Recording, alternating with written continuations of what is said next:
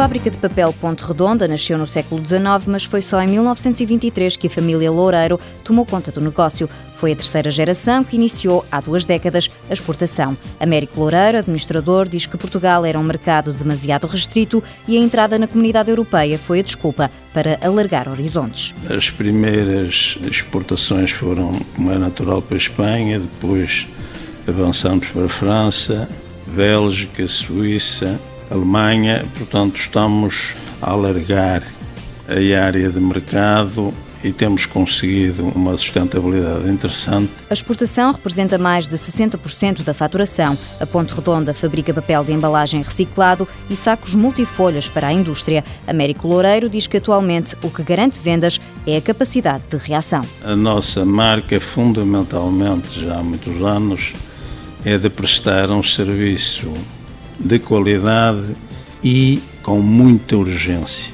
Estamos especializados em pequenas e médias encomendas, temos equipamento para poder responder rapidamente a qualquer solicitação. No ano passado, as exportações cresceram 30%, mas Américo Loureiro diz que ainda assim sentiu a influência da crise. Se nós aumentarmos, por exemplo, um milhão de euros as vendas, temos mais de um milhão de euros imobilizado.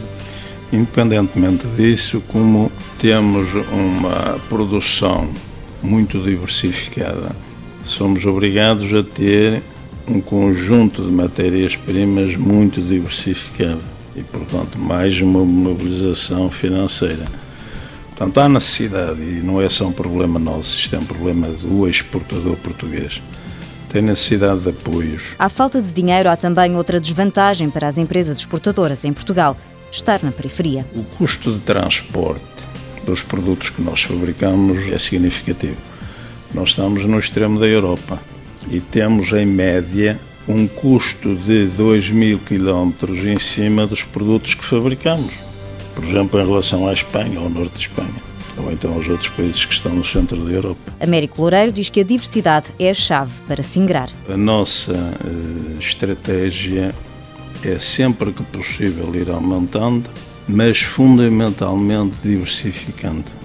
Eu prefiro fazer muitas coisas em pequenas quantidades do que uma coisa numa quantidade muito grande. Apostar mais na Europa e tentar a África são os planos para o futuro desta empresa que produz papel e sacos reciclando.